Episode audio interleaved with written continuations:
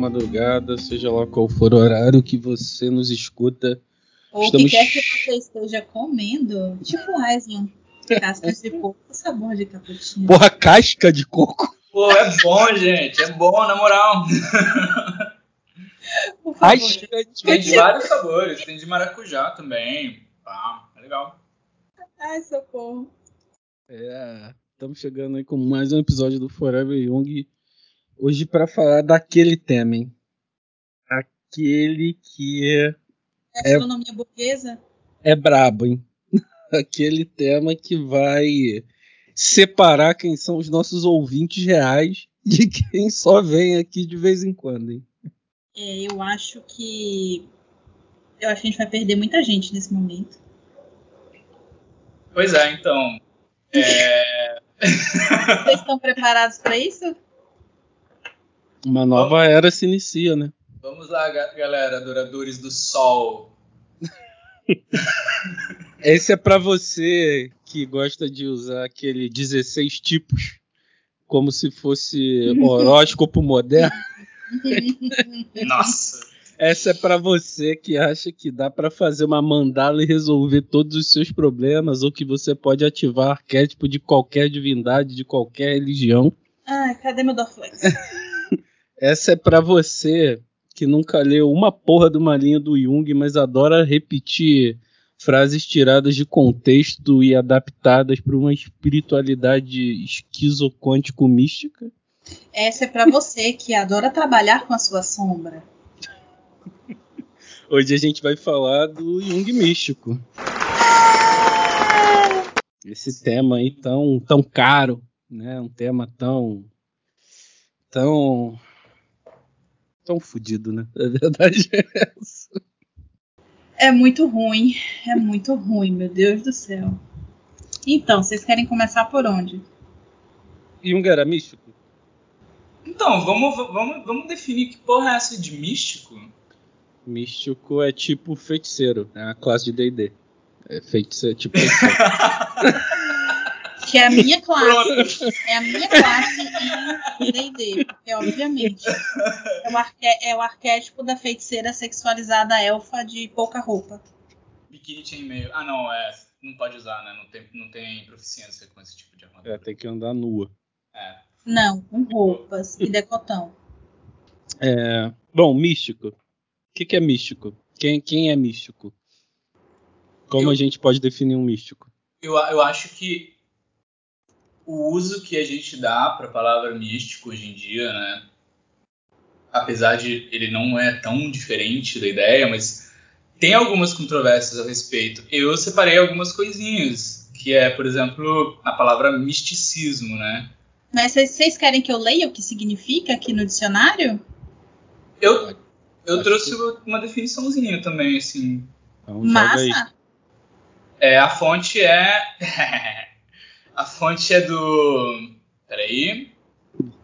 Vozes da minha cabeça? Não. né? Aquele Voz da site lá do cabeça. Jung lá. Aquele... Qual? Não posso falar porque eu tenho responsabilidade jurídica. Não quero tomar processo, não. Então. ah, já sei qual. Entendi. Até derrubei o negócio aqui. Eita, eu, eu ó, cuidado com essas lascas aí de coco, sabor cappuccino, que é caro. É, Não é- eu não sei não quem é, é não. Manda aqui, manda aqui, manda aqui. Manda aqui no privado. Manda no privado, manda. Peraí. Não é caro pra começar, tá bom? Mas assim, ó, significado, significado de místico, tá? Adjetivo que pertence ao misticismo, autores místicos. Pode ser relativo ao espírito por oposição à matéria. Esse site Peguei, é peguei, pique, peguei. É pique, é top. É top. É, que tende a crer em entidades ou forças sobrenaturais, que acredita ser possível se comunicar com espíritos que não consegue explicar naturalmente pelas leis naturais ou algo sobrenatural. E aí? Qual, qual. Tá. A, a- eu trouxe da. Então, deixa eu citar minha fonte primeiro, pra não ser vazio da minha cabeça. Deixa só. É do Dictionary of Gnosis and Western Esotericism, do Walter J. Hanegraaff, daquela galera lá do. lá de Amsterdã.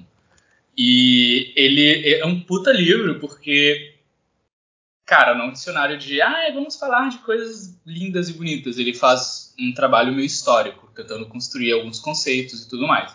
Então ele, ele traz a ideia de, bom, ele traz a questão de, pô, a palavra misticismo, né, é, a etimologia dela vem do mu, que é fechado, é, referido à boca, olhos, etc., como se fosse um mistério, uma questão de iniciação e tudo mais. Hum. Só que essa palavra foi tendo algum, algumas mudanças, né, como no transcurso da história, porque eles relacionavam muito, e ainda relacionamos muito, né, misticismo com, com esoterismo. E há uma discussão sobre isso, eles tentam separar essas duas ideias. Então, é, por aí do século XVI ou XVII, eles começaram a dividir é, e usar a palavra misticismo para algo que se refere a uma experiência. A diferença do que antes era uma questão puramente racional, né? Ah, cheguei a Deus porque fiz esse monte de perguntas milaborantes em um discurso, uma retórica muito doida. Em vez disso, é algo que eu termino relacionando muito mais com o que os budistas propõem, né? De vou sentar aqui e vou ver o que acontece. Eu acho que numa simplificação do mundo, né, que às vezes é como as pessoas tendem a enxergar as coisas, a gente poderia considerar o Jung místico se a gente for pensar o místico como o mistério. Sim. Né? O desconhecido. Nesse sentido, Jung é alguém que se relaciona com o desconhecido, né? com o mistério. Mas não num caráter esotérico. Sim, sim. Né? Não num caráter pseudo-religioso, né? Não num caráter. É... Num, num caráter que as pessoas tentam atribuir a ele, na verdade. Uhum. Né? Que é fundamentalmente essa imagem de uma personalidade humana, né? Esse sujeito que domina esses grandes mistérios, que de alguma forma conhece as profundezas do inconsciente e por isso adquire poderes transcendentais, né, cara? O guru fálico solar. É, cara, às vezes a impressão que eu tenho é que o, que o Jung é, é muito colocado nesse lugar justamente por questões projetivas e de identificação para que as pessoas possam validar as próprias crenças, né, cara? A gente já falou já falou um pouco sobre isso em outros episódios.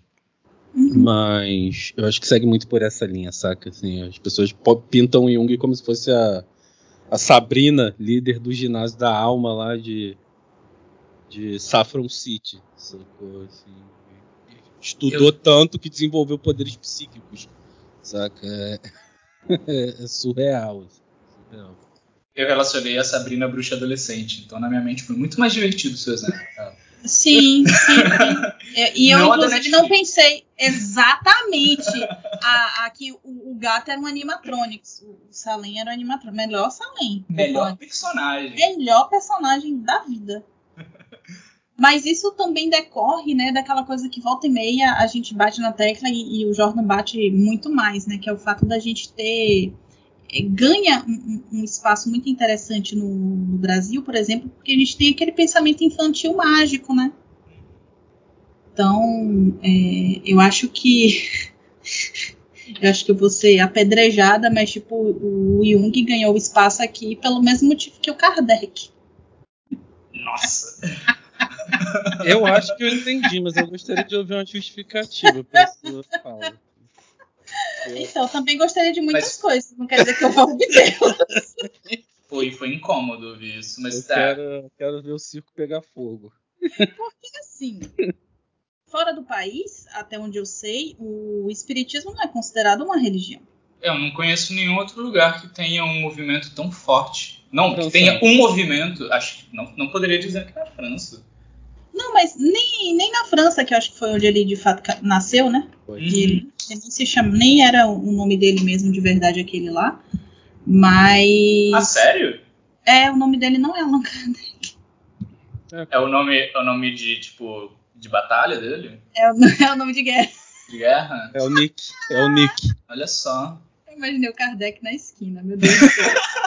Só você para plantar essas imagens na minha cabeça. Mas sim, a, a ideia que eu estou dizendo, que eu estou querendo dizer é justamente isso. Eu acho que Jung alcança esse determinado patamar mega místico, supra-sumo, guruzão, pelos mesmos motivos do, da psique brasileira ser essa essa psique ainda meio mágica, ainda meio infantiloide para algumas coisas, né, que precisa projetar em alguma personalidade viva, em alguma, é, é, em alguma pessoa de carne e osso, esse super guru, né? Não é que no, no resto do planeta não existam essas figuras, existem, mas eu acho que é, essa coisa super neurótica de você colocar a responsabilidade no outro e o outro, inclusive, ser responsável pela sua felicidade ou felicidade da nação ou não, se mostra muito nessas últimas eleições, né? Com esse demente que está aí.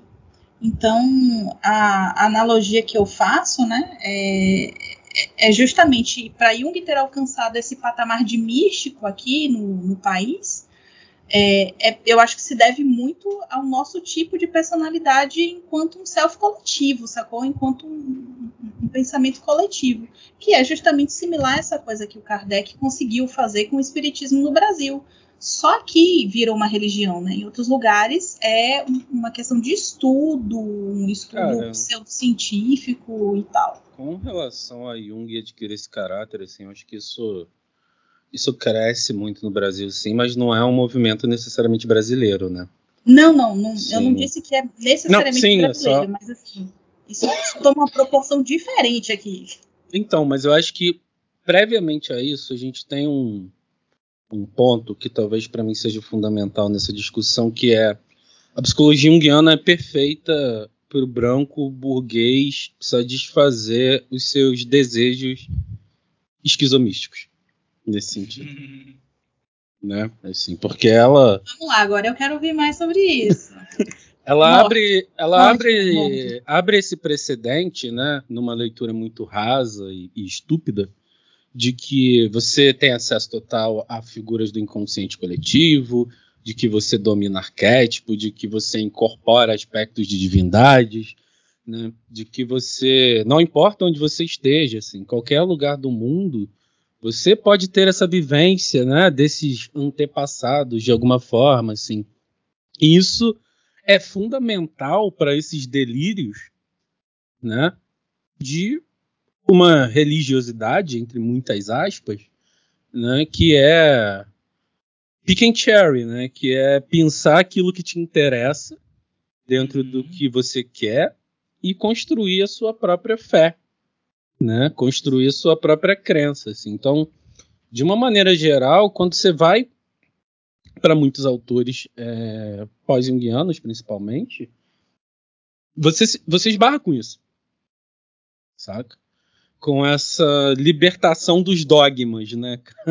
Esse, é, é uma coisa muito puer, né? De não conseguir lidar com esses graus de castração, de aceitar que existem sim é, limites culturais, por mais que quando a gente fale de inconsciente coletivo, a gente esteja falando de um potencial de interpretação simbólico arquetípico que de fato não estaria limitado a, a, ao local, né? Isso não significa experienciar essas imagens arquetípicas sem nenhum tipo de. Não necessariamente contato prévio, né? Mas sem nenhum tipo de construção cultural para isso. Uhum. Né? E muita gente tenta caminhar nessa direção, saca? Como se isso fosse possível. Assim. Então eu vejo. Eu vejo a psicologia junguiana sendo deturpada, né? O David Tassi até fala um pouco disso, pelos movimentos New Age, justamente por isso, saca? Porque você acha na psicologia alguém que valida as tuas crenças espirituais, assim. Não tem problema nenhum você ter crenças espirituais. O problema é distorcer o que Jung disse para caber, né, naquilo que você acredita, assim. Porque em momento nenhum Jung está preocupado em provar essas coisas quando ele fala sobre aspectos religiosos, né, sobre experiências transcendentais dentro do caráter religioso que elas têm, dentro do caráter uhum. esotérico que elas têm, dentro do caráter místico que elas têm. Assim. Ele está olhando para isso dentro de uma relação cultura e psique, né? Enquanto produto psicológico. Né? É porque parece que as pessoas têm uma necessidade de que suas crenças estejam num nível para além do abstrato, né? O sobrenatural torna-se físico e palpável, né? Então, sim, isso que eu estou sentindo é real, porque Jung falou que é, porque tem livros sobre isso. Uhum sabe? É, é como se precisasse dar corpo e um corpo físico, um corpo existente. Científico, né? na verdade. Né? Científico né? para isso. Né? É porque a, a, ideia toda do científico é algo que você possa pegar e provar, né? E que minimamente está escrito num papel, que o papel é uma coisa da ordem do real, apesar de transmitir ideias, mas que aquilo ali que está posto no papel, que está posto na ordem daquilo que é real, é discutido, debatido, existe para outras pessoas, outras pessoas validam aquilo ali, né? É, fica uma coisa meio, meio eco-egóica, sabe? Tipo, não, é porque se falou é porque existe, é porque tá lá e tal. E eu acho isso complexo, né? É, você necessitar de algo concreto para validar a sua crença, Pego meu telefone, pego do Jordan, pego do Aislan. Tá, gente? Se tiver precisando, a gente ainda tá com vaga na agenda. Eu não tô, não. Tá sim! tô não. Passo pra vocês aí. Mas assim, por que que eu fiz Mas esse. Você entende? Cê, então, é, é, aí que eu acho que o, o, recorte racial faz muita diferença, né? Uhum. É, não só racial, mas sociocultural também, né? Porque se você pegar boa parte dos autores pós-jungianos negros, a discussão gira muito em torno de aspectos culturais, né, que atravessam raça, é, até podem atravessar aspectos religiosos, mas é muito diferente da maneira como os autores brancos tendem a construir, né, cara, é, esse tipo de pensamento e que tipo de experiência eles estão tentando validar através da psicologia analítica, né, cara? E aí isso piora mais ainda quando os conceitos teóricos vão sendo corrompidos e absorvidos pelos movimentos é, esotéricos, né, cara? Assim, porque hoje em dia o que você mais vê é a gente falando de arquétipo, né? Completamente distorcido, completamente completamente né, Frankenstein, né, cara? Né, cara? É, e que perde completamente o lastro epistemológico da teoria. Né? Eu comecei falando da questão do, dos 16 tipos, porque esse é um exemplo muito claro, sim. Né? De como essas coisas vão sendo absorvidas, transformadas, é, recicladas, e no fim das contas não tem nada de ligação com que originalmente é, serviu de, de, semente, né? serviu de gênese para isso. Né? Mas assim, é foda quando a galera não se ajuda também, né? Porque eu acho que cabe aqui a autocrítica do PT de, de falar que tem muito autor junguiano, especialmente assim, a galera mais antiga. Acho que a gente já comentou isso algumas vezes, né?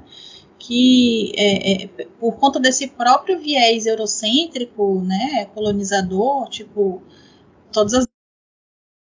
Meu Deus, meu microfone mutou do nada. Tá bom, gente. Não já, mais. Já tem alguém mandando olho gordo. já tem. E é um ataque ah, vai, vai direto. Eu nem sei o que, que, eu ia dizer, mas eu Mandaram acho que. Um poltergeist. Ia... Porra, fala não. É, eu acho que eu ia comentar justamente isso, né? Eu não sei em que ponto parou, pode ser que eu me repita, né? Mas enfim que muitos junguianos, né, logo lá no início, muito por conta dessa visão eurocêntrica das coisas, eles acabavam é, resumindo tudo a arquétipo, então falando que todos os deuses é, são um único deus, né? Isso vale para todas as deusas são uma única deusa e toda a linguagem poética com a qual muitas vezes é, os junguianos falam, escrevem, isso acaba dando uma margem diferente para você falar sobre as coisas, né? Então, eu acho que pelo menos a princípio a culpa é, é é muito do nosso meio mesmo. Se existe um meio é, idiotamente autodestrutivo nesse sentido, é o meio junguiano. Né? assim, boa parte do que se produz são provas contra si mesmo, né, cara? Sim. É pra não engasgar com a lasca de coco. Não tem jeito, né, cara? Você vai ver que a, por conta dessa necessidade, a galera caminha mesmo produzindo todo tipo de atrocidade, né? De, de esticar a corda o máximo possível para implementar essa visão mística, né? Essa visão esquizomística, assim, né? Porque rompe até com o aspecto do próprio mistério, da própria espiritualidade, esoterismo em si, né? Vira um negócio de comprovar o próprio inconsciente, né? E é, aí, mano, que é foda não só isso, né? Mas a partir do momento que você pega essa ideia do mistério, né? Daquilo que não pode ser revelado, daquilo que é fechado em si mesmo, tal, tal, tal, a própria linguagem. É, é engraçado isso, né? A, a, a, forma como Jung se comunica na, na sua escrita é uma forma complexa. Né? Ele começa num ponto, ele é, é, é, igual a teoria. Ele começa num ponto, ele vai circunambulando, ele vai ampliando, depois ele retorna para o ponto inicial, geralmente na última frase, depois de um capítulo de, sei lá, 500 hum, páginas, sabe? Sim. Ele é escroto desse tipo. E aí, muitas das pessoas que vieram depois dele, pelo menos assim, logo depois, não tinham muito bem a clareza, que talvez nem ele mesmo tivesse, de que aquilo era um método junguiano, por assim dizer, mas não tinham muito a clareza de como era aquela escrita. Então, acaba se escrevendo de uma forma muito floreada, muito bonita, muito simbólica, muito arquetípica, e acaba se esvaziando o aspecto importante, o grosso da, da, da episteme, né? Uhum.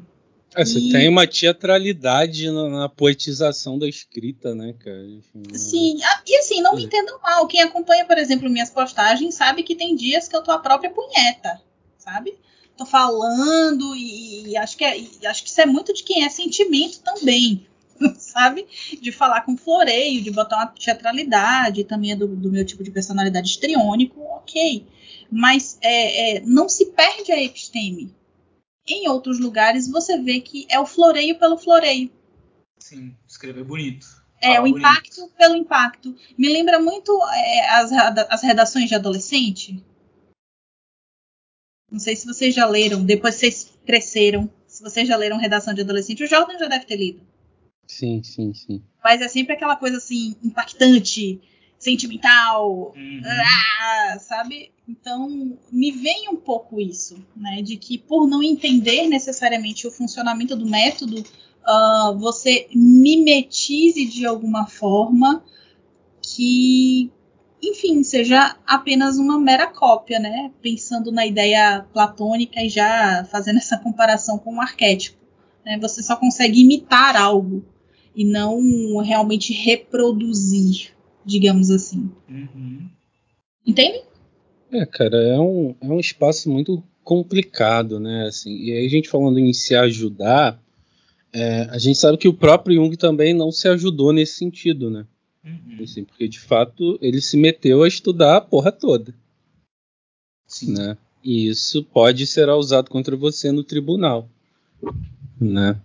Principalmente quando as pessoas estão então, um olhar muito superficial e sem um conhecimento mais adequado do porquê e para quê, né?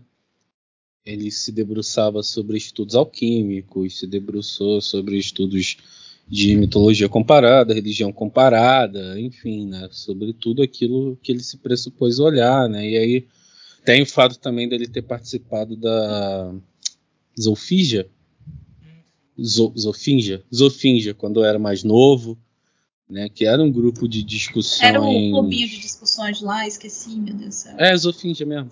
Era um grupo de discussões que tratavam desses temas, né? É... Esse, esses clubinhos de vamos estudar criptides. É, tema, temas esotéricos, temas místicos e tudo mais, mas é super importante fazer o contexto histórico, porque aí a gente está falando de início do século XX, né, naquela região da Europa, Suíça, Alemanha, enfim, onde esses temas eram os temas em voga, né, é, inclusive muito por conta do espiritismo, uhum. né, é, que, era modinha, né, que surge no final aí do, do século XIX, né, cara. Então muitos desses temas estavam em alta e você tinha vários grupos de discussão sobre esses aspectos. Assim, tem até um caráter disso que deságua na própria construção do nazismo, né? Porque do nazismo é, se apropriar tanto de alguns símbolos é, antigos, né? Tentar trazer uma releitura para esses símbolos, mas enfim, isso é uma, é uma discussão para outra hora.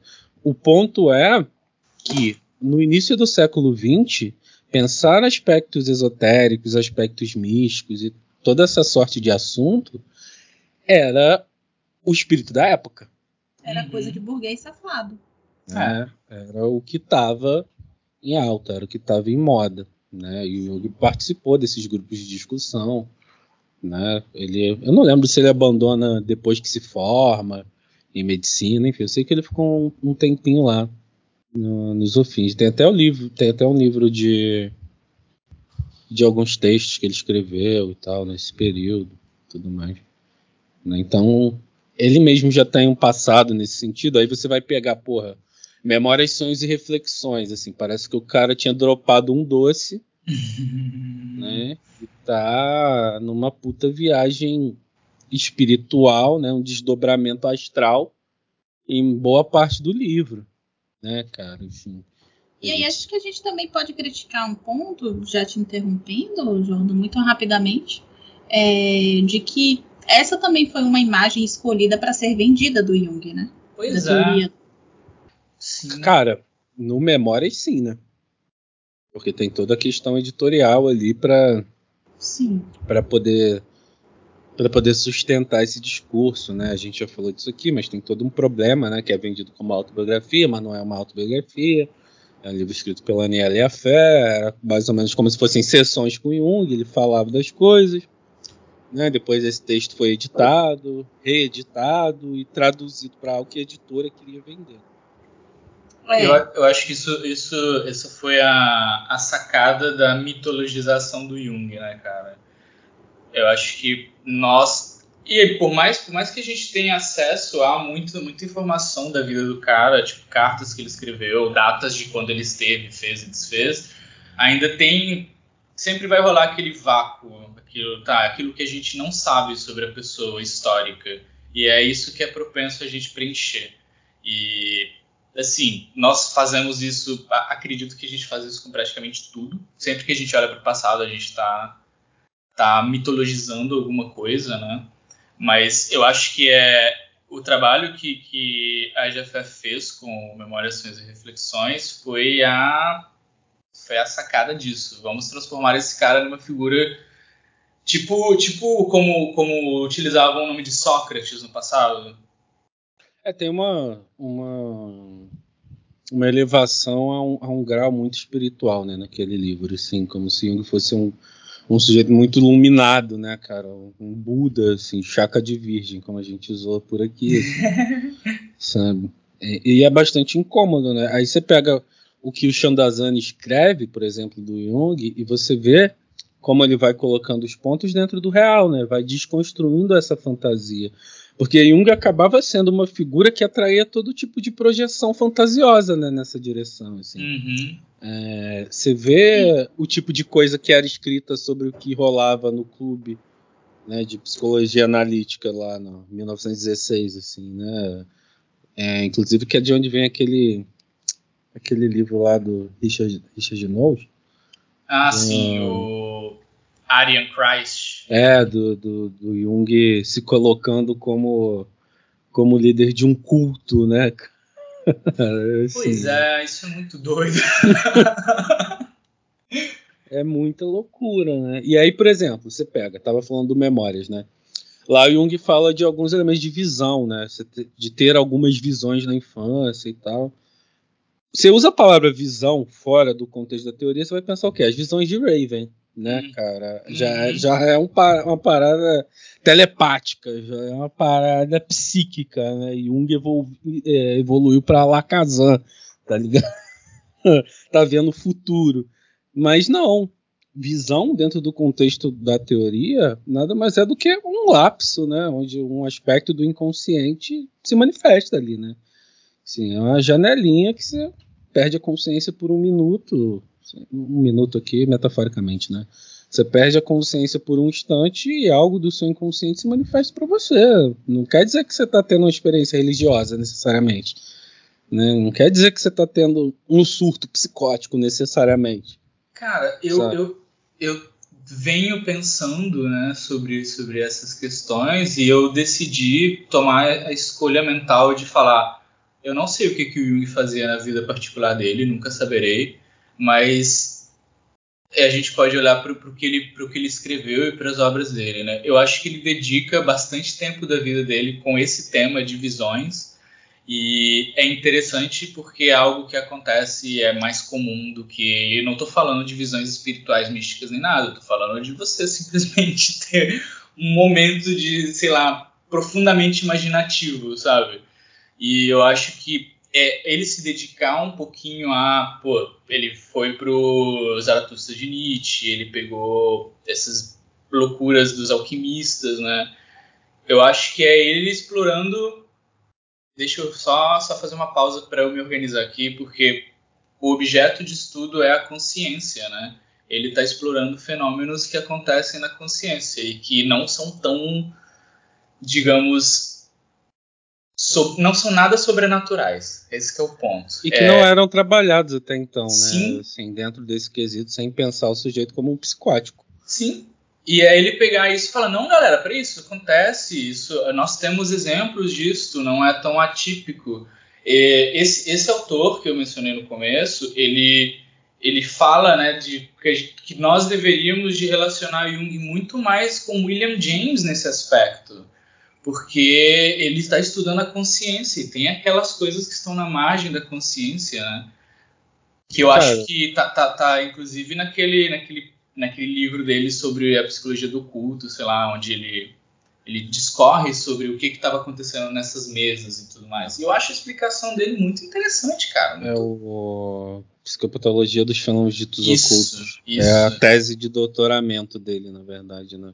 E aí inclusive já, tá já, não ajuda, né? Assim, o cara já entra com, vou estudar aqui negócio de incorporação, galera. Porra, cara, mas aí é a galera que não pega o livro para ler, porque a semente do, do, dos desenvolvimentos posteriores já tá ali. Assim, eu não sei quanto ele mexeu naquele texto também, eu não, não, não lembro.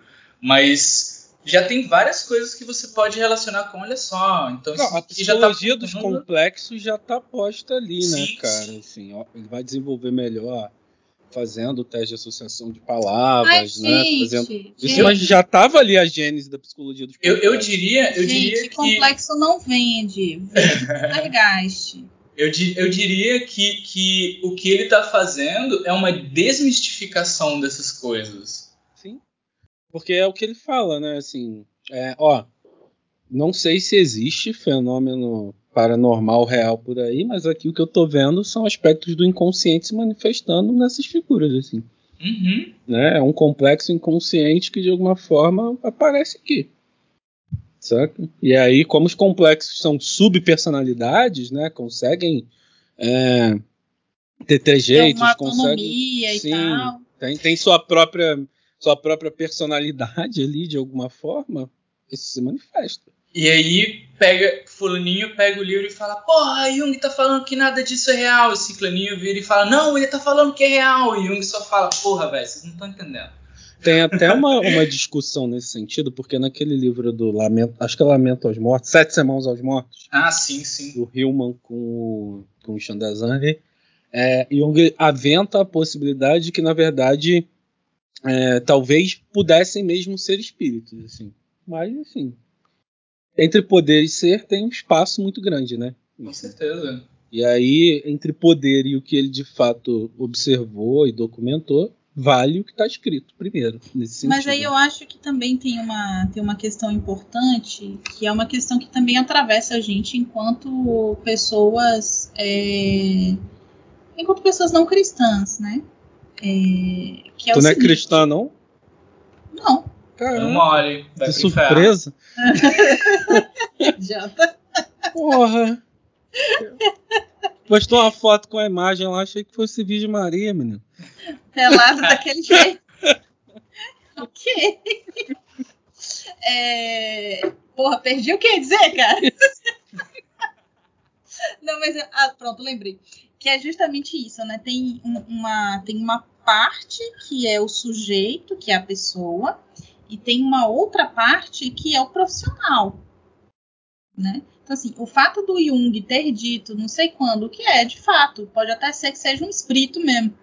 Né? Pode ser que seja doente, pode ser que seja fada, pode ser que seja qualquer outra coisa. Isso pode falar muito mais de uma opinião pessoal do que necessariamente de uma opinião profissional, por assim dizer. Hã? Opinião técnica. Isso, né? Então, existe esse, esse limiar, entendeu? E como a gente sempre fala e a gente sempre, sempre diz, né, que a melhor ferramenta da psicologia analítica não é técnica nenhuma, é o próprio psicólogo, né? É a pessoa que está ali é, dentro do processo dialético, etc. e tal. Então, chega um ponto em que se você não tem muita segurança para isso, esses dois locais esses, eles se borram, né? Essa fronteira ela, ela começa a ficar muito tênue, muito enevoada. Então acho que também é muito é muito fácil você acabar passando de um lado para o outro numa tentativa de, inclusive, validar também a teoria junguiana, né? Porque a gente também não pode esquecer um outro aspecto que é o aspecto do, por favor, não se meta com o lodo do misticismo. Com certeza. Né, a célebre frase freudiana de alerta Jung, né? E como também toda essa imagem de um lado um pouco mais negativo também foi, estamos a zero dias sem falar mal da psicanálise. Estamos tá gravando dois na mesma semana. Assim. estamos zero dias sem Nem falar. Nem dá tempo. Enfim, então também tem esse aspecto, né, de que existe um processo de, de, de sacaneamento, né, da é. própria psicologia analítica, não só pela própria psicologia analítica e pelas pessoas que fazem parte dela, algumas pessoas, como também é, é, pelo fato, na época lá, antigamente atrás, da psicanálise. Sim, né, para quem não está ligado, não acompanha o podcast, ou pegou o bonde andando, você teve um movimento encabeçado pelo Ernest Jones, mas com o conhecimento do Freud, né, que era para difamar a imagem do Jung, né, queimar o é. filme dele e fazer a caveira dele após a dissidência com Freud em 1913. Era o clubinho né, do anel. E que durou até 1920 e pouquinhos, não lembro agora exatamente quando. Mas. E, e os caras deixam isso explícito, né? Você tem as correspondências que apontam isso. E essa coisa do clubinho do anel não é zoeira, gente. Eles eram cinco pessoas é que verdade. tinham cinco anéis. É, tinham cinco anéis iguais. E Freud era aquele que tinha um anel que governava todos os cinco. Então essas cinco pessoas eram selecionadas para ler os artigos, as publicações que saíam e para cacetar, para descer o pau mesmo. Uhum. Tipo, Freud era uma xixa tóxica, total. Essa é uma ótima frase. Sim, é toxíssima. E toda cheia das histrionicidades, né? Porque não podia ver Jung que se cagava todo, se mijava todo. Pois é, né? Eu acho que o Fred queria dar uns pega no Jung. Quem eu não, sei, acho uns pega no Jung. acho que a pipa do vovô já não subia mais. A essa altura era só o desejo. Era só Só fantasia mesmo. Ai, meu Deus. Melhor Yaoi. Obrigada por isso. Se a pipa do vovô subisse, a sexualidade não teria um lugar tão central nessa teoria, dessa forma que era. Mas enfim. É... Mudando de assunto. Voltando. É, voltando. Mas essa coisa do clubinho do Anel é real, galera. A gente não tá zoando, não. Tipo, é sério. Cara, assim, é aquela coisa de. É o, é o círculozinho, qualquer coisa que ele fizer, vão aplaudir para ele, né? Vão confirmar qualquer coisa, qualquer opinião que ele tiver. E o Jung tinha um movimento muito contrário, né, cara? Ele era meio recluso estranho. É, ele tentava negar, né, quando, quando colocavam ele nesse lugar, assim. O que era difícil, né, na verdade, uhum. porque na década de 10, né, do, do século passado, a psicologia analítica começa a crescer muito, né, assim, lá em Zurich e tal. É, Jung começa a ganhar. Jung já tinha muita fama, né? Jung era talvez o psiquiatra mais famoso do início do século XX. Né? Enfim. E aí a gente precisa desconstruir o mito freudocêntrico lá que o Ellenberg coloca no Discovery of the Unconscious. Eu ri muito né? freudocêntrico porque falocêntrico e é muito Mas já tá gente, ali. A gente precisa desconstruir essa ideia, né, de que Jung só nasce da cabeça de Freud, tal qual Atena nasce da cabeça de Zeus. né? Como se não existisse um Jung e uma produção antes, assim, como se Jung tivesse sido impulsionado só a partir de 1907 com contato com Freud. Não, cara. Uhum. Né? É, é, o contrário, na verdade, né? É Jung que alça Freud a voos internacionais, né? O rolê na Clark University em 1909, quem foi chamado foi Jung. O Freud foi para dar um, um rolezinho, né? Quem era chamado para dar palestra é, e falar sobre o que estava pesquisando lá no hospital psiquiátrico era o Jung. Né? o peixe da psicanálise, né? Acabou não, sendo Jung. Sim, não, não tô. E tem uma questão política, né? Por Freud ser judeu e tudo mais. Não estou dizendo que Freud não teve importância, assim. Mas houve uma inversão, né? De como um influenciou o outro nesse sentido para favorecer o discurso psicanalítico, né, cara? Enfim, isso é claro. Basta você olhar para a história.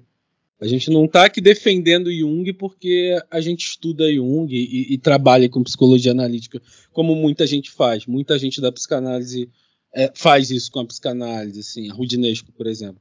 Rudinesco pinta Jung como nazista, quando a gente sabe que o que os documentos apontam, né, e, e os discursos, as declarações apontam é o contrário disso. Uhum.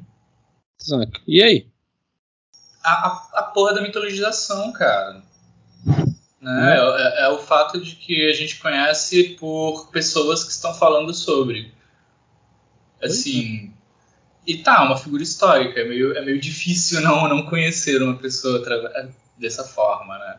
E sabe o que eu acho muito louco? É pensar que, porra, Jung é sem dúvida uma das figuras mais geniais do século XX, assim, né? Final do século XIX, início do século XX. O cara propõe uma teoria da personalidade que é, assim, genial, em muitos aspectos, né? Porque se relaciona com não só o zeitgeist do momento, né? Não só o espírito da época que está sendo produzido naquele contexto, mas consegue abarcar boa parte da produção intelectual da humanidade até então, né? E isso, porra, se isso não é uma parada genial, é o quê?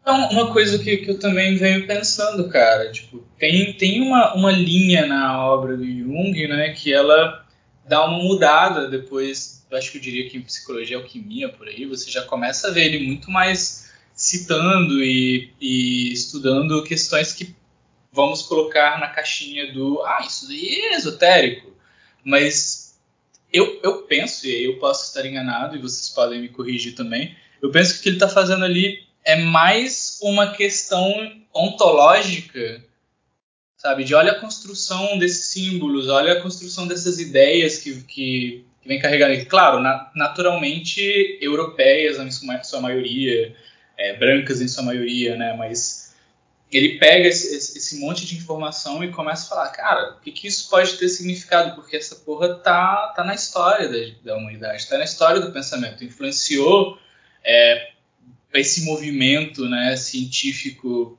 do iluminismo, anterior ao iluminismo e tudo mais. Não só está então, na história, como ecoa, né? Sim, Até hoje, né? Sim, sim. Então eu, eu penso que. E, e, é uma questão que, sendo brutalmente honesto, é uma perspectiva que mudou em mim, porque eu antes pensava, pô, esse cara sentou. E assim, tá, ele sentou e leu esses caras, né, naturalmente.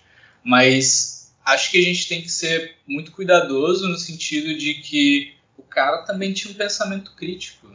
Ele ia descartar algumas questões que ele lia naqueles tratados super Inclusive antigos. colocava no livro, contrapunha, né? Assim, e isso também é um dos perigos de você abrir o livro do Jung aleatoriamente e retirar um trecho, né?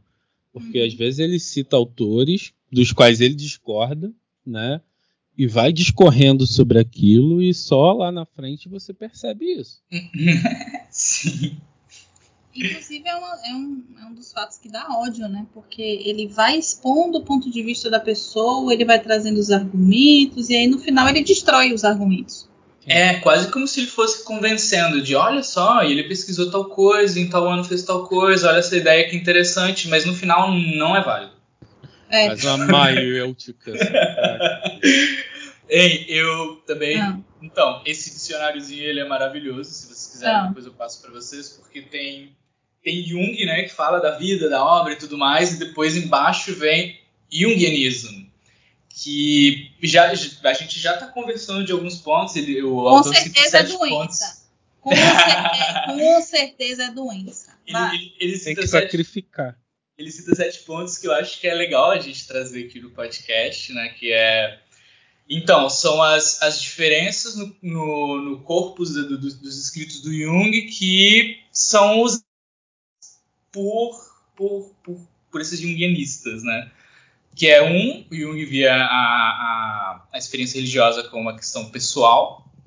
Dois, que ele explorou e modificou. É, então, isso são coisas que eles não percebem, né? Que Jung explorou e modificou os conceitos várias vezes através da obra. Você vai ver ele com com opiniões que às vezes até se contradizem, mas esse jungianismo, né, essa galera que, que acredita em Jung, mas não, não estuda Jung, eles não percebem essas contradições, eles não, eles não percebem como, como Jung muda de ideia, como Jung reconstrói, né?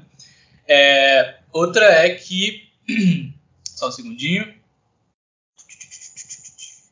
é o fato de esquecer que Jung está constantemente alertando a gente sobre quão perigosa é a psique, quão cheia de forças destrutivas ela tá, e, essa, e esse optar por, usando essa palavra muito livremente, por uma ideia muito mais otimista do que é a psicologia analítica, do que é a construção de Jung, né? Não, isso é um ponto fundamental, né, cara? Porque boa parte dessa aproximação que se faz esquizomística é justamente como se o inconsciente fosse simplesmente um episódio do My Little Pony, assim. Tudo lindo, tudo, tudo harmonioso. É, tudo coloridinho, tudo tranquilão, assim. Queria eu que fosse.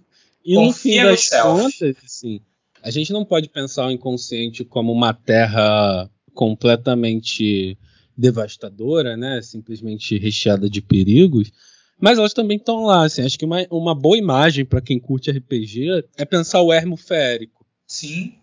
Né? Sim, óbvio. Assim, é, é, um lugar lindo, né? É um lugar cheio de, de mistérios. Cheio Experimenta de... fazer contrato com fada, sacana. cheio de, de, de, coisas maravilhosas e fantásticas e tal, né? Fadinhas e duendes e gnomos mas até uma planta pode te matar, né? Uhum. Você vai trocar ideia com a fada e você sai de lá um escravo pelo resto da sua vida. Uhum. Sabe? Porque as forças do inconsciente, os aspectos do inconsciente, eles não são morais. Assim. É isso que as pessoas entendem. Não existe moralidade nesse sentido. Moralidade é um conceito humano. Sim. Então, cara, se você tiver contato com um aspecto inconsciente seu extremamente reprimido, ele vai vir do jeito que tiver que vir. Foda-se você, mano. Uhum. Ele não vai vir necessariamente para passar a mão na sua cabeça. Ou se você tiver em contato com um aspecto arquetípico, né? Inconsciente coletivo, uma imagem arquetípica com um ego extremamente fragilizado, você vai psicotizar e foda-se, mano. Teu ego vai pra casa do caralho e já era. Tchau, indivíduo. Sabe? Você vai ser possuído por essa imagem arquetípica. É, você, vai pra, você vai pra Tirnanog. Tá? Se você vai voltar daqui a 300 anos mais velho ou não. Não, não tem essa. Sabe? Óbvio, o inconsciente tem um papel de bússola, sim, porque a psique tem um caráter autorregulador. Né? A psique busca homeostase enquanto sistema. Mas isso não tá. Fica tá, é alegre, feliz e contente. Isso é que é um, isso é não está. É um, é um equilíbrio dinâmico também, né? Não isso... é uma coisa fixa. Diga, bebê. Não, eu penso que isso não está a serviço do ego. Exatamente. Sabe? É tipo, cara, é você na natureza. A natureza não tem nenhuma responsabilidade de cuidar de você. A natureza não é boa nem má, né, cara? A natureza ah. é natural. Você vai andar por um lugar e você pode achar comida ou você pode ser atacado por uma onça. Ou você pode ser a comida. Ou você pode ser ou você vai comer algo que vai te matar. Sim. Como dizem, né? Todos os cogumelos são comestíveis. Alguns. Alguns uma vez só. Eu acho que esse ponto de entender a naturalização, né, o aspecto natural do inconsciente, e ele se comporta como a própria natureza, já que é um produto da mesma, uhum né? Importante frisar isso. Né? O inconsciente é um produto da natureza, da vida na natureza também. Né? Caralho, não... que. Papai, peraí, dois minutos, velho. Que bagulho doido, né, Mi? Porra. Bateu. Não, ba porra, bateu real, porque porra de fuder, velho. Pare, pare pra pensar, brother. Assim, a milmar a minha vida. Mas pare pra pensar aí, porra. A gente evoluiu de uns bichinhos batendo pedra, tá ligado?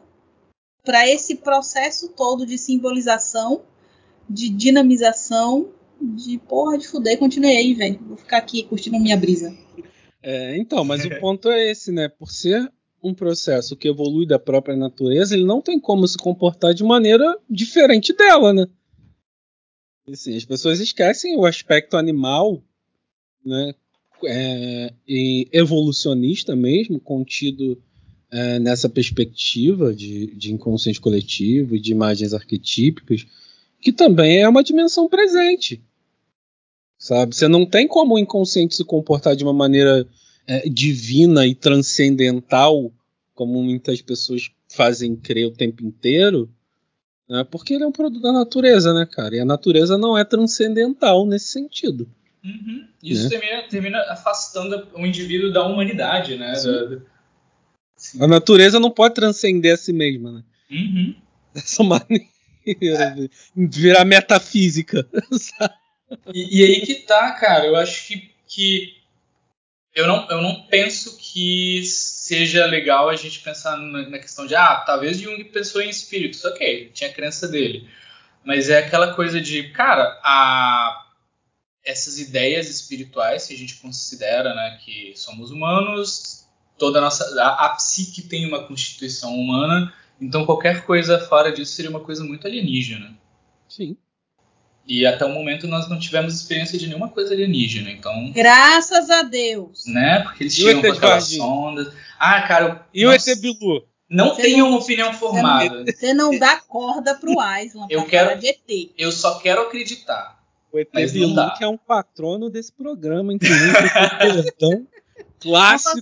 Vamos fazer umas camisetas de busca em conhecimento. A gente precisa fazer aí, ó, lojinha do Forever. Vamos fazer a lojinha do Forever, hein? Daí, sem, sem brincadeira, eu tenho, eu tenho um pouquinho de trauma de extraterrestres, então tá tudo bem. Porra, eu tinha um cagaço do ET de Varginha quando eu era criança. Todo, todo, que todo eles mundo passavam, tem. Nós três aqui temos. Né? Eles passavam essas desgraças no Fantástico, mano. Sim, cara. Aí você tinha que dormir depois de ver aquele negócio.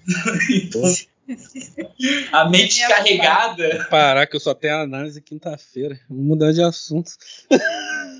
E o negócio já tá ruim o suficiente, né? É. Mas, mas enfim. Faltam, faltam mais três pontinhos aqui. Deixa só. Que, de novo, a gente já, já, já, já comentaram, vocês já comentaram sobre alguns deles, que é outro é que Jung era fundamentalmente elitista, né? É, ele acreditava que apenas uma minoria de pessoas tinha essa maturidade, é, entre aspas, espiritual para aceitar e entender as ideias dele. E estamos falando de brancos europeus. Elite de Zurich. Elite de Zurich. Pica. Exatamente. Ai, gente, vocês me dão tanto gatilho porque eu já namorei um suíço. Vocês me, enchem, vocês me enchem de gatilho nesse podcast, Sim, é por isso que eu fico mutado. Chora. Reclama da tua análise. Ai, continue, Aislan, por favor. Outro, tá, o outro ponto é quão crítico ele era das tentativas do, dos ocidentais de se apropriar né, das práticas e doutrinas orientais. É, tem, existe uma crítica aí dentro também, né? Que é, é aquela coisa de não, cara, nós não estamos construídos para yoga. Então, para o que nós estamos construindo? É, psicologia e religião. Assim, tem várias críticas em vários textos, mas tem uma, uma fala lá na psicologia e religião. Agora não lembro se é ocidental ou oriental, que ele fala assim: quem acha que eu tô passando prática de yoga para os meus pacientes não entendeu porra nenhuma de psicologia analítica, assim, né? que eu simplesmente mando eles desenharem mandala, sabe? Assim, isso não é psicologia analítica, cara. Assim, isso é uma corruptela, isso é uma distorção, isso é um delírio esquizofrênico do mais alto grau. Enfim, que é, é inadmissível, né, Sim. cara? Enfim, porra. É, é, surreal, né? Ah, não, e, ah, porra, tem aquela, né? Aquela clássica. Porra, Jung fez mapa astral dos pacientes, então vou fazer também. LOL. Tipo, porra, Caralho, mano. O cara tava tentando ver qual a correlação real, né, entre aspectos astrológicos e que os pacientes traziam. Aí você vai lá no sincronicidade e ele tá falando, mano, coincidência, tá ligado? Até um relógio quebrado acerta duas vezes, assim. Uhum. Só que por coincidência as pessoas nascem e morrem.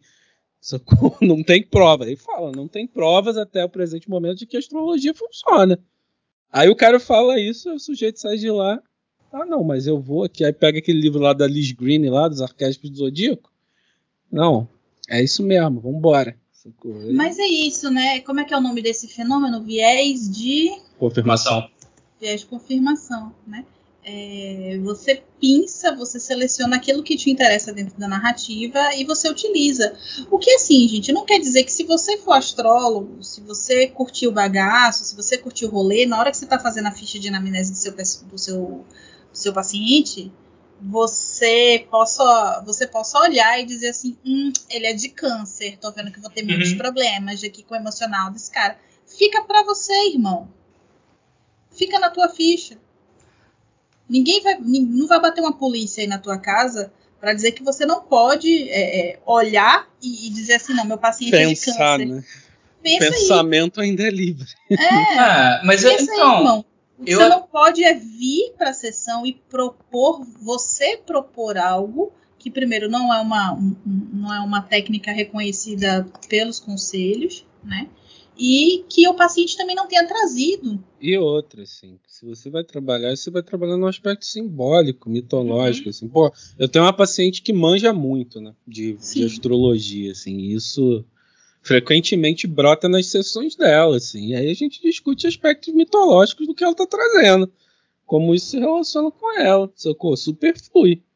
Né? Mas aí que dá tá a pra grande você questão, usar esse galera- conhecimento de alguma maneira, sabe? O que não dá é falar. Jung valida a astrologia. Já era. Cara, é, é assim, ele podia até validar, mas perceba, e eu acho que é esse o, o- o grande, o grande pecado original, porque as coisas mais simples são invisíveis mesmo, né? A olho nu. Ah, você pode pensar, você pode acreditar, você pode fazer em casa sozinho pra você, no seu grupo de estudo, no seu coven, na puta que lhe pariu, no seu terreiro. Entendeu? A grande questão é, o que Jung estava preocupado em olhar, e eu acho que isso resume muito bem a psicologia analítica, é, independente de qualquer que seja o fenômeno, independente de qualquer que seja a situação, se tem dedo humano ali, se um ser humano se envolveu com aquilo, é interessante, é importante de estudar, porque isso vai ter uma influência na psique desse sujeito. Tem Vai fazer com que ele- psicológica, né, Exato. O rolê é a repercussão psicológica, é o impacto que isso tem na vida psíquica. do sujeito. Exato. É isso que importa para Jung. Não, se se você quer fazer seu mapa astral, irmão, faz. Você quer, sei lá, você quer pegar o nome do teu paciente, escrever três vezes, botar debaixo do pé de, de Apolo para curar o, o, o rapaz, faz também, irmão. Tá, tá livre. Você não pode fazer isso na sessão. Pois é. Você não pode fazer isso sem que o paciente tenha trazido aquilo como um símbolo que seja importante para ele. né? Eu tenho vários pacientes e, coitados, às vezes eles vêm para mim assim: porra, eu escuto o podcast, você não gosta de jovem místico? Eu falei, cara, eu, na minha privacidade, eu tenho coleção de tarô, eu sou pagã, eu tenho minhas divindades, eu faço meus cultos, tal, tal, tal, mas aqui dentro é outro rolê. Agora, se você quiser trazer uma coisa que para você faz sentido, traga e vamos conversar. Sinta-se à vontade, né, cara? Exato. Assim, Sim. Não pode ter. Eu acho que isso também é um problema quando a gente pensa na psicologia analítica como viés de confirmação, né? Como essa validação das crenças, que por ela abrir esse espaço para o sujeito trazer essas questões, o sujeito psicólogo que está ali, não psicólogo necessariamente, né? Mas o sujeito que está ali manejando a sessão, às vezes se sente autorizado para colocar as suas próprias vivências com isso, né? Nesse sentido de é, utilizar a experiência do paciente como um elemento fundamental para manifestar sua própria crença. Uhum. Né? Isso eu acho, isso eu acho muito complexo. Muito Mas é, assim, porra. Nossa, isso é, isso é, isso é muito, isso é muito tenso, né? É, é, cara, tem, porra, tem um, um, Pesado. um junguiano aqui de Petrópolis que na primeira sessão, a primeira coisa que ele faz é uma astral da pessoa, assim, O problema é que ele cobra por isso. Sacou? Como parte do processo. E aí, Que isso? como é que faz? Não. peraí, como tu- parte do processo? É, pô, tu denuncia pro, pro, O conselho e nada, né? Ô, Fran. Tá fora da jurisdição dela. Ah, tá. Eu já, já ia brigar. Ô, filha, qual foi aí, velho? Tá fora da jurisdição dela, assim. Aí é foda, saca? Porque é isso, né? Ser, serem um guiano é a persona perfeita pro esquizomisticismo. Sim. Ah, Jung estudou mesmo, tá tranquilo, pô. É que ele lê os mesmos autores que eu leio, tipo isso. Dá, lhe dá validação. Tipo, por Vai, exemplo, tem. vai fazer tem jogar o pacientes- tarô lá pro paciente, sabe? Mano, É isso, tem, tem uns pacientes que, tipo, adoram tarô. Tem pacientes que jogam, tiram, fazem exercícios de tarô, sabe? Tipo, tiram uma carta por dia, tira a, a carta da semana, bababá, e aí chega na semana, chega na sessão, vem conversar comigo. Eles já chegam, alguns já chegam assim, porra, você não sabe, deu a torre. Eu falei, "Ê, caralho, foi que aconteceu? E aí a gente vai desenvolvendo a partir da simbologia que ele traz. Mas em momento nenhum, apesar de já eu já ter recebido alguns pedidos, né? Tipo, poxa, é, tira tarô pra mim. Não, não tiro. Nem se a gente interromper nossa relação terapêutica aqui agora. Eu posso te indicar pessoas que fazem esse trabalho aí. Você pode procurar na internet, mas aqui é outro rolê. isso aqui a aí. gente faz outra coisa. né? A gente pode conversar, vamos conversar, vamos discutir. Que torre foi essa aí que rolou, meu irmão, no teu trabalho? Vamos Uhum. lá. Pois Entendeu? é, cara. É, é, seria, assim, dadas as devidas proporções, a mesma coisa que o paciente chega pra mim, eu virar e falar que ele tem que fazer um ebó. Porque ele tá Aham. muito carregado, tá ligado? Aham. Não, cara, deita um trabalhinho pra Exu aí que vai abrir teu caminho. Vai andar. Porra, caralho, mano. Sim. É aquela coisa de se o problema é espiritual, vai em um lugar onde lidam com isso. É. Não é. Não é que a dimensão espiritual não vai ter importância dentro do site, Claro, não tem muito. Mas Né? é, mas é aquela E- coisa de não sou eu quem vai. Não, não vou te lidar com aceitar. isso dessa Sim. forma, né?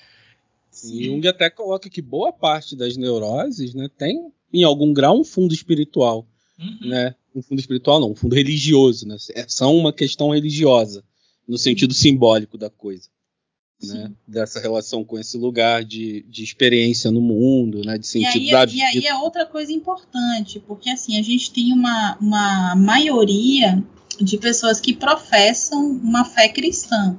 Né?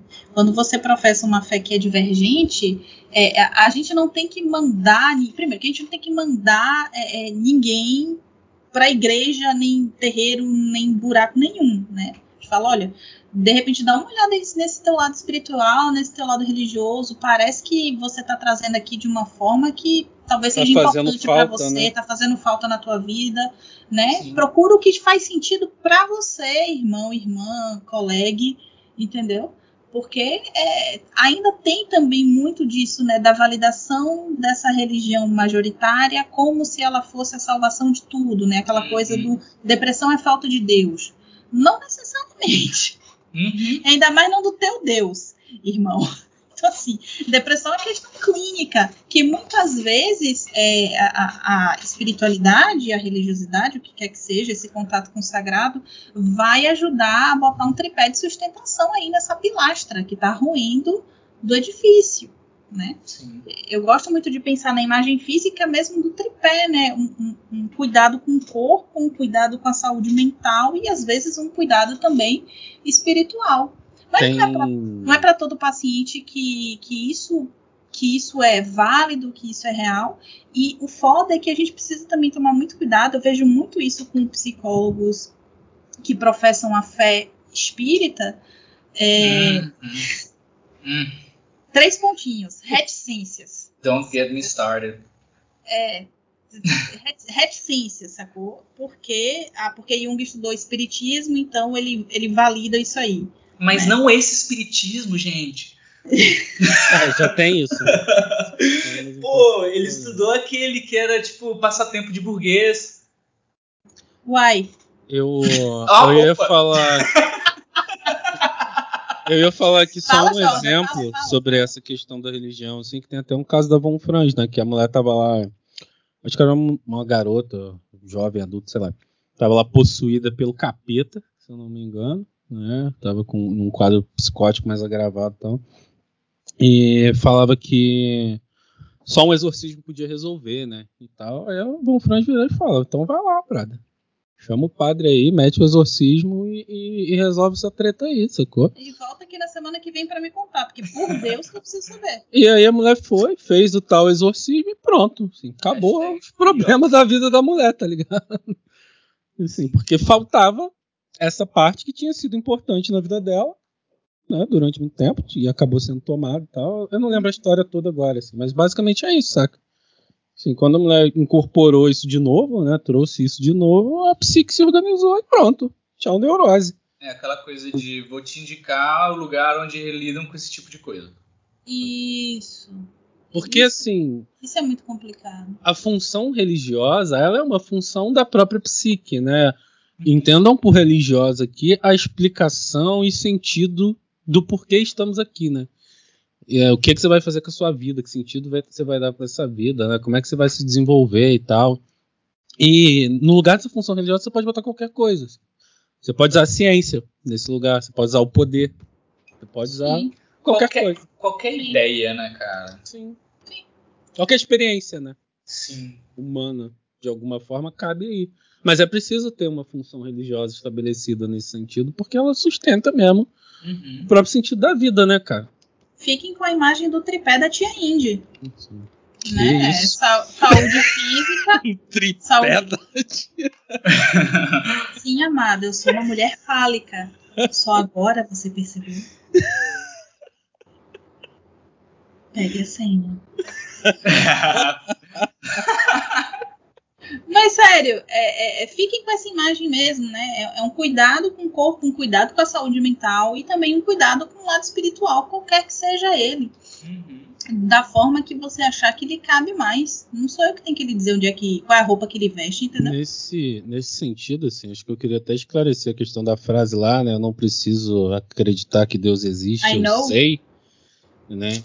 Que quando Jung fala disso, ele está falando do aspecto arquetípico, tá, gente? Ele não está falando de, de, Deus, Deus enquanto enquanto ente metafísico transcendental. Ele está falando da experiência arquetípica, né, inconsciente que essa imagem evoca, né, de como o self é, se manifesta nesse sentido, assim, simbolicamente e tal. Assim, acho que isso é bom esclarecer, porque também é uma frase muito utilizada para caminhar por essas veredas, assim, né? Tipo, é, Jung distorcidas, né? Existe, é, que ele conhece Deus. E Jung é, verdade, afirma que Deus existe. É, Veja no que deu. Não, desculpa. Ele conhece Deus. Ele sabe que ele. Ele sabe. Ele é. já teve contato. Ele viu. Sim, fora as discussões do Jung gnóstico, né, cara? Como se Jung pretendesse ser um gnóstico dos tempos modernos, assim, que não faz o menor sentido, assim, cara. Porra. É, é desconsiderar toda a metodologia dialética que o Jung propõe, propõe para o inconsciente, sabe? É foda, cara, é foda. Mas é isso, cara, não vende, sabe? Eu acho que o, o, o pior de tudo não é que. Ah, talvez eu esteja mesmo muito política e muito desgostosa da vida. A gente vai morrer daqui a algum tempo mesmo. Se não for por, por, por morte matada de Bolsonaro, vai ser por alguma guerra escrota, ou vai ser por fome, ou vai ser porque a gente está comendo veneno, né? Então, assim, Calor. é, eu tô bem, eu tô bem otimista na humanidade no nosso futuro mas é, é, é, absolutamente ridículo, né? Porque isso é, é, culpa também da ordem do capital. Né? Eu sei, por exemplo, que com o conhecimento que eu tenho sobre, sobre tarô, sobre mitologia, sobre todas essas coisas que são da ordem, entre aspas, do esoterismo e ocultismo, eu poderia fazer uma grana violenta associando isso de uma maneira escrota à minha imagem de psicóloga e não ia ter ninguém para me dizer nada. No máximo iam fazer um grupinho ridículo de WhatsApp para reclamar dos outros e botar meu nome na roda, mas quem ia estar tá enchendo o cu de grana? Olha, já é deve ter, hein? Do jeito que a gente fala mal das coisas aqui, já deve ter hein? xingando Jordan, a gente por aí. Foi, Jordan foi eufemismo, Jordan, Jordan se liga, Jordan. É, entendeu? Podia muito bem fazer, como tem vários lugares que fazem. O nome tá na boca do sapo. Exato. Inclusive, se quiser botar, bote mesmo. Bote mesmo, porque sapo é o que mais tem aqui onde eu moro. E, enfim. É, mas podia, podia ser feito, entendeu? É, mas é, é, isso, dá dinheiro. Sabe? Eu perdi, a, eu perdi a conta de quantas vezes me chamaram para fazer, na época que eu ainda fazia movimento de círculo de mulheres e tudo e tal, que eu fazia grupo. É, eu perdi a conta de quantas vezes me pediram para levar meu caldeirão, para acender meu caldeirão, para fazer uma ritualística. Ai, ai. Agora, verdade seja dita aqui. Oh. Boa parte disso tem culpa de Clarissa Píncola, Píncola das Ah, sim. Com mulheres que correm com os lobos. Essa denúncia tem que ser feita aqui. Não, pode, Tá. pode fazer sua denúncia à vontade. Eu Tem acho o seguinte, eu acho, eu, eu gosto muito da leitura da Clarice, eu acho que ela é muito importante, ela é muito pertinente em vários pontos, e para o atendimento com mulheres, muitas vezes é uma, uma ferramenta que chega muito mais próxima. Mas é preciso você saber delimitar as coisas, é preciso saber, é, é preciso você entender qual é o limite, qual é a fronteira, né? Um caldeirão é algo que faz parte da minha crença, e eu jamais levaria o meu caldeirão para fazer qualquer espécie de ritualização fora do meu grupo de rito, fora do meu local. Isso é o meu âmbito sagrado. Eu não faria isso, entende? Mas eu perdi a conta de quantas vezes as pessoas me pediram para fazer algo do tipo, tá? No meio de círculo de mulheres, porque ia chamar mais gente e ia dar mais dinheiro. Eu falei, olha, a, a- a- a- psicologia, eu já ia dizer, a, a- a prostituição tá uma psicologia, mas a psicologia tá uma prostituição. também é prostituição. Psicologia também é Prostitutas da prostituição. alma. Exato. Nossa, é isso aí. Etairas, eu gosto do termo Gostei. etaira, né? Porque a gente faz um, um- um- Não é uma prostituta, eu sou uma acompanhante. Entendeu? De luxo. Sou acompanhante, colega. Vamos lá, devagar. Né? Com todo respeito à, à galera que trabalha com isso. Mas é, é, você entende? É uma, é uma decisão que, assim, eu tomo todo dia quando eu acordo, porque às vezes dá vontade de chutar o balde e falar foda-se. Sabe? Porque ninguém leva essa merda a sério.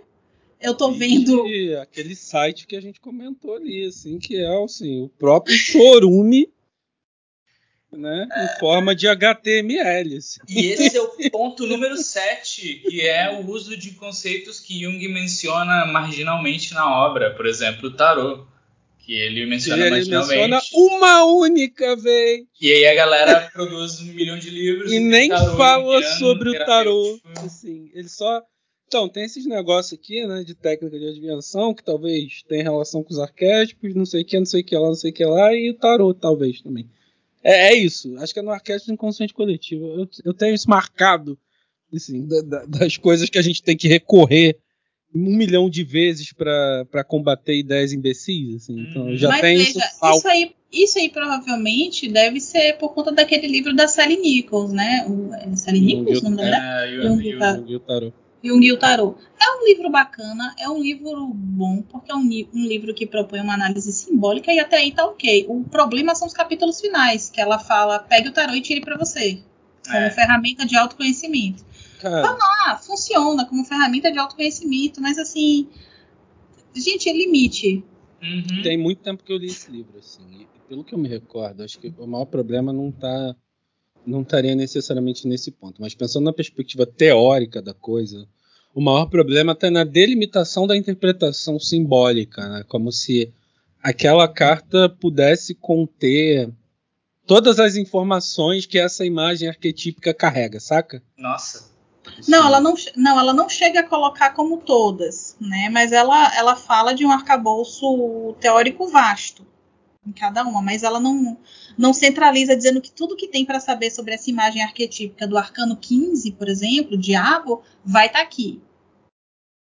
Inclusive, eu acho que é um dos piores capítulos, é o, o arcano 15 mas, do, do capítulo do livro, mas tudo bem. Mas o, o- nesse sentido, eu estou apontando é a discrepância da Ah. valorização do aspecto arquetípico em detrimento do aspecto pessoal, Uhum. Saca? Da experiência individual, da experiência subjetiva. Entendeu? Como se ali você tivesse a, a primazia do que é coletivo, né, do que é arquetípico, contido na carta, contido no arcano, e, e a sua construção pessoal com essa imagem né, fica em segundo plano. É isso, eu acho que ela tenta reforçar a parte subjetiva com a ideia no final do livro, que é tipo, tire o tarô pra você. Use como ferramenta, porque você vai construindo o seu arcabouço simbólico. Só que o problema é, isso é um exercício de tarô. Uhum. isso é um exercício para quem está aprendendo a ler tarô fazer. É você se familiarizar com o significado da carta para você. Quando eu estava aprendendo a ler tarô, alguns anos atrás, é, todo mundo tem o significado da carta da estrela como algo maravilhoso, né? É algo positivo. Para mim, a carta da estrela é uma desgraça. Porque é uma estrela cadente caindo na tua cabeça. Não, não, não, não isso, mas assim, a estrela é aquela coisa que tá a anos luz de distância. Tipo, é quase impossível de acontecer, é uma esperança de tolo e muito provavelmente o brilho dela chegou aqui, ela já tá morta. Sim. Então, assim, quando sai a carta da É uma ilusão, quase. É, um, é praticamente. Ex exatamente. É o véu de Maia. Exatamente. Então, sai a carta da estrela, tem um significado para mim, tipo, quase tão ruim quanto a torre. Uhum. Ludibriada serei. Exatamente, enganada. Deixa eu pegar aqui a minha máscarazinha de palhaço. Deixa eu pegar a minha maquiagemzinha e passar aqui botar no espelho, né? Mas enfim, então é, o problema tá aí, sabe? Sua crítica não é infundada, só que ela tenta compensar esse lado subjetivo, meio que falando para as pessoas: jogue tarô, essas são formas para você deitar as cartas e você usa, ela tenta até fazer a meia culpa, né, de use como autoconhecimento, né, tal, tal, tal, não sei o quê. já foi previamente construído. Cara, já vai sendo descartado, né? Aí é foda. É que essa, essa é uma crítica que, que, que, que eu acho que se aplica a. Não, acho não, se aplica, né? A vários outros livros de autores não Oi? Mulheres que é, eu acho que é, quando você está lendo Jung, ele nunca, em, em, momento algum, eu, eu vi Jung ou li Jung dizendo, então, você pode fazer isto. Ele nunca dá uma, uma sugestão clara de use essa técnica. objetiva. Desse... Né? Exato, exato. E isso é uma coisa que eu vejo em muitos livros que se, ou se auto-intitulam jungianos ou é, de alguma forma utilizam, utilizam sim, utilizam a teoria, que é aquela necessidade de vou te dar um exercício, cara, vou te dar alguma coisa para fazer. Isso outro... quebra a, a, metodologia dialética, né, cara? Você precisa saber o que, que o inconsciente do outro vai trazer antes de qualquer coisa. Uhum. E esse inconsciente tem que trazer a própria resposta, né? E, e eu acho que a, a, questão, inclusive, eu vou, me, vou citar outro livro que em seu momento eu achei que era legal, hoje eu sei que é uma bosta, que é daquele Robert A. Johnson. Qual que é esse livro? Tem que falar ah, o nome. Inner Work, Trabalho Interno, não sei como chama Conheço, não. Graças a Deus. Então, eu... nesse livro ele, ele, ele te ensina a interpretar seus sonhos e a usar imaginação ativa. Só coisa boa, hein? Só benção. Porra, é. cara, sabe? Ele tem, tem uma lista de coisas, tipo, ele te ensina mesmo, com passos e tal. E é tipo, cara. Pois é, né, cara? Assim, acho que boa parte do que essas distorções fazem é colocar muito, e aí pegando um pouco do discurso político da Índia, é colocar uma ideia liberal de autonomia do sujeito capaz de dar conta de tudo que é humanamente impossível, porque o analista tem um lugar importante na análise. Não dá para o sujeito fazer autoanálise ou se enveredar pelo próprio inconsciente e sair vitorioso de lá, né, com a cabeça da medusa cortada. Saca? Assim, a análise tem um, tem um local de importância aí, né? E boa parte dessa literatura que corrompe Jung vai nesse viés de autoajuda e de um movimento de autonomia, entre muitas aspas, né, de se enveredar por isso. Uhum. É, aquele faça você mesmo. Sim. Que é parte da ideologia liberal, né, cara? Assim, eu entendo todos os meus sonhos, tá ligado? Assim, calma. Acho que por hoje é isso, né? Eu acho. Não, não, não vou dizer o que eu acho, não. Pô! Eu ainda preciso pagar minhas contas. Não vai chegar o amigo processinho. Exa exatamente. Processinho, seu amiguinho, vamos pagar. É, exatamente. Vamos ah, não, mano. Pera. Não.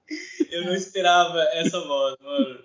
Ah, o dolinho, porra. Eu não tava preparado. Não, mas o problema é que eu não tava preparado pra você fazer. O melhor.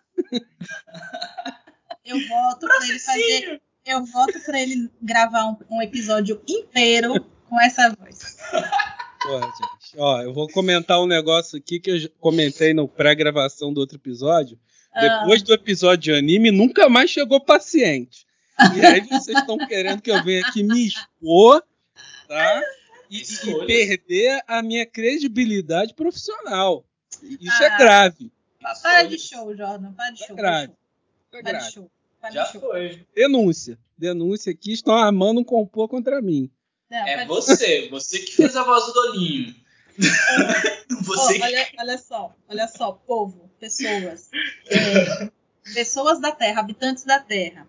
É um tema muito complexo, né? Para falar a verdade, essa é a nossa segunda tentativa de gravar esse episódio, porque a primeira a gente perdeu, né? Mas eu acho que dessa segunda vez a gente conseguiu até abarcar mais é, temas é, mais profundos, né? Ser gente mais conseguiu coeso, né? e ser mais discussão. coeso, não, não ser tão cretino, filha da puta, tomamos mais cuidado com o processinho, né? Então acho que, que de repente a análise que vem que vem para bem. E assim, óbvio que esse- Análise que vem pra bem. análise que vem pra bem. análise É. bateu.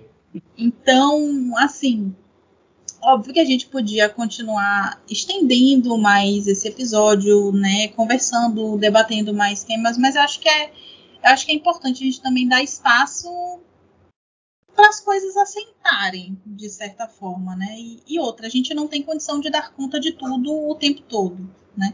Nem que vocês queiram e por mais que a gente queira também. Então, eu considero que foi uma discussão bacana. Gostei do, do- dos sete pontos do Island. Cabalístico. Cabalístico. Dizer. Não Hoje. são meus. Foi você quem trouxe, são seus sim. Não importa É. se você comprou pãozinho na padaria, você quem trouxe. Eu acho que a gente pode até voltar a discutir esse tema, desdobramentos desse tema, né? Mas, mas futuramente, em outros episódios, assim. É... Uhum. Comentem lá no nosso, no nosso Instagram, quando vocês ouvirem, né? Vai ter um post sobre o episódio lá. Comentem o que, que vocês gostariam de ouvir sobre esses desdobramentos. Vamos Que abrir uma caixinha de aspectos- perguntas, né? Acho que vai ser legal. Isso, que Uhum. aspectos desse Jung místico vocês acham que talvez a gente possa falar? Como é que essas coisas se relacionam, assim, que, que eu acho importante, né? É, de repente a gente pode até fazer drops. Sim. Legal, Ao legal. invés, ao invés é. de fazer tipo um episódio sobre vários pontos, a gente pode escolher alguns pontos que são legais. Se a gente quiser falar também, porque assim, gente, é se a gente quiser, né? Aqui é, é a gente que manda. Não somos escravos da produção de conteúdo. Não nos rendemos ao, ao discurso liberal de monetização de tudo. De tá? pega vítimas da fome. A gente usa o sistema contra o sistema. terra. Importante citar isso aqui. A gente não vai se render ao discurso de produção incessante, incansável. Aqui, vocês que é tudo mais novo que eu, qual o nome daquele personagem, aquele tipo de personagem de anime que trata as pessoas mal e as pessoas procuram ainda? Tsundere, Yandere? Como é que é o nome disso aí? Não sei. Tsundere, Acho que é Tsundere. Pronto, só tem Ou três. Tsundere e Andere.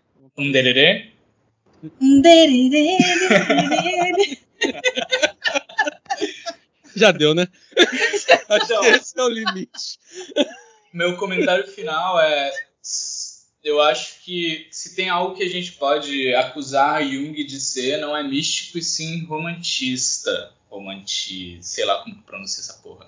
Romântico? Romântico, obrigado. Porque ele pô, ele super- foi influenciado pelo romantismo alemão, né? Mas eu acho que. Ele é um autor do romantismo alemão. Uhum. Pois é. É disso que a gente pode acusar ele. Que é o único que presta. Opa, tchau. O what? Boa noite. Opa! Polêmica. Para, para, para, para, para. para. Depois do intervalo.